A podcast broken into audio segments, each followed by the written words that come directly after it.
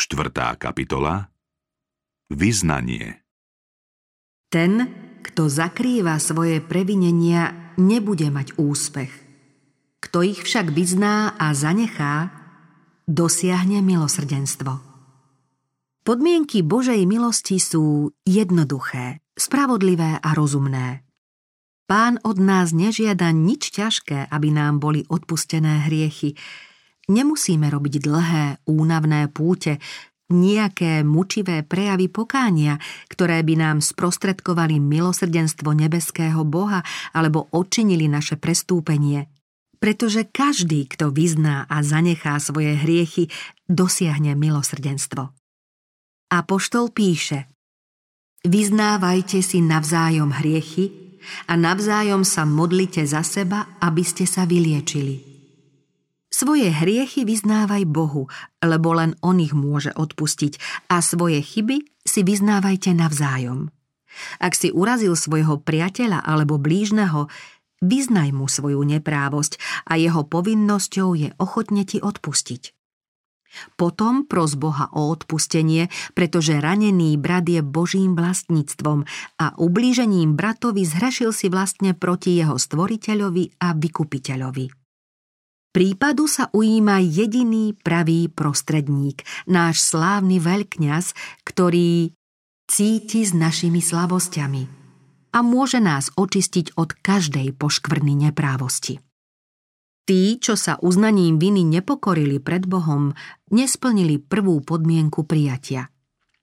Ak sme neokúsili zármutok, ktorý netreba ľutovať, ak sme v pravej pokore a so skrúšeným duchom nevyznali svoje hriechy a nezošklivili si svoju neprávosť, tak sme ani nikdy úprimne nehľadali odpustenie hriechov a ak sme ho nehľadali, nenašli sme ani Boží pokoj. Jediným dôvodom, prečo nám neboli odpustené minulé hriechy, je naša neochota pokoriť sa a splniť podmienky slova pravdy, ktoré nás o tom výslovne pouča. Vyznanie hriechu, či už verejné alebo súkromné, má byť ochotné a úprimné, ale nie vynútené. Nemá sa diať ľahostajne a nedbalo, no ani na silu od tých, čo si ohavnosť hriechu nejako neuvedomujú. Vyznanie, vychádzajúce z hĺbky duše, nájde Boha nekonečného zľutovania. Žalmista hovorí Hospodin je s tými, čo majú skrúšené srdce. Zachraňuje tých, čo majú ubitého ducha. Pravé vyznanie je vždy konkrétne a priznáva jednotlivé hriechy. Tie môžu byť takého rázu, že ich možno vyznať len Bohu. Môžu to byť neprávosti, ktoré treba vyznať jednotlivcom, teda tomu, komu sa ublížilo, alebo môžu byť zjavné a tie treba vyznať verejne. Každé vyznanie má však byť konkrétne a priame a má doznávať hriechy, ktorých sme sa dopustili. V Samuelovej dobe sa Izraelci vzdialili od Boha. Znášali následky hriechu, lebo stratili vieru v Boha a prestali dôverovať jeho mocnému a múdremu vedeniu národa. Prestali sa spoliehať, že obhájí a ubráni svoje dielo. Odvrátili sa od vládcu vesmíru a túžili po takej vláde, akú mali okolité národy. Nenašli pokoj, kým jasne nevyznali. Ku všetkým svojim hriechom pridali sme ešte i to zlo, že sme si žiadali kráľa – bolo treba vyznať hriech, z ktorého boli usvedčení. Nevďačnosť im tiesnila duše a odlučovala ich od Boha. Vyznanie bezúprimného pokánia a nápravy Boh nepríjima. V živote musia nastať prenikavé zmeny a treba odstrádiť všetko, čo Boha uráža. Taký bude dôsledok skutočného zármutku nad hriechom. Je teda zrejmé, čo sa od nás žiada. Umite sa, očiste sa. Odstráňte svoje zlé skutky spred mojich očí. Prestaňte zle robiť, učte sa dobre robiť. Hľadajte pravdu, ujímajte sa utláčaného, prisudzujte právo sirotám, zastávajte sa vdov. Takže bezbožný vráti záloh a nahradí, čo ulúpil, ak sa bude spravovať ustanoveniami života. Ak nespácha neprávosť, určite bude žiť a nezomrie. Pavol hovorí o pokání toto. Aj hľa, už to, že ste sa rmútili podľa vôle Božej, aké snaženie vyvolalo u vás. Akú obranu, akú nevôľu, aký strach, akú túžbu, akú horlivosť, akú odvetu. Vo všetkom ste sa dokázali čistými v tejto veci. Keď hriech umrtvil mravnú citlivosť, Priestupník nevidí nedostatky svojho charakteru ani si neuvedomuje rozsah spáchaného zla a ak sa nepoddáva presvedčujúcej moci Ducha Svetého, zostáva čiastočne slepý voči svojmu hriechu. Jeho vyznania nie sú úprimné ani pravdivé.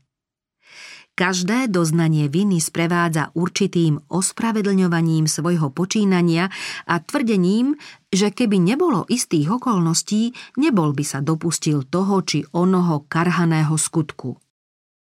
Keď Adam a Eva zjedli zakázané ovocie, zmocnila sa ich hamba a hrôza. Prvou ich myšlienkou bola snaha ospravedlniť svoj hriech a uniknúť strašnému rozsudku smrti. Keď sa ich pán potom pýtal, ako sa to stalo, Adam odpovedal čiastočným obvinením Boha a čiastočnou obžalobou svojej ženy. Žena, ktorú si mi dala, by bola pri mne, dala mi zo stromu i jedol som. Žena zvalila vinu na hada. Had ma podviedol, nuž jedla som. Prečo si stvoril hada? Prečo si mu dovolil vojsť do Edenu? Tieto otázky boli obsahom jej výhovorky a tým bola zodpovednosť za ich pád zvalená na Boha. Duch seba ospravedlňovania má svoj pôvod v otcovi lži a prejavil sa vo všetkých Adamových synoch a cérach. Také vyznania nie sú spodnetu božského ducha a Boh ich nepríjme. Pravé pokánie vedie človeka k tomu, že svoju vinu bude znášať sám a úprimne, nepokrytecky ju vyzná. S publikánom, neodvažujúcim sa ani oči pozdvihnúť k nebu, bude volať Bože, buď milostivý mne hriešnemu. Tí, čo doznávajú svoju vinu, budú ospravedlnení, pretože Ježiš sa odvolá na zásluhy svojej krvi v záujme kajúcnikov. Príklady pravej ľútosti a pokory v Božom slove svedčia o takom pokání, v ktorom nie to nejakej výhovorky za hriech, ani snahy po seba ospravedlnení. Pavol sa nechcel ospravedlňovať. Svoj hriech opisuje čo najvernejšie bez snahy zmenšiť vinu. Píše Mnohých svetých som pozatváral, keď som dostal moc od veľkňazov. A keď ich mordovali, schváľoval som to. Áno, po všetkých synagógach často som ich trestami nútil rúhať sa a v nesmiernej zúrivosti prenasledoval som ich aj po vidieckých mestách. Neváhal vyhlásiť Kristus Ježiš prišiel na svet, aby spasil hriešnikov. Medzi nimi som ja prvý. Pokorné a skrúšené srdce ovládnuté pravým pokáním, si aspoň čiastočne uvedomí Božiu lásku a cenu Golgoty. Ako syn vyznáva previnenia svojmu láskavému otcovi, tak úprimný kajúcnik vyzná všetky svoje hriechy Bohu. V písme čítame Ak vyznávame svoje hriechy, on je verný a spravodlivý, aby nám odpustil hriechy a očistil nás od všetkej neprávosti.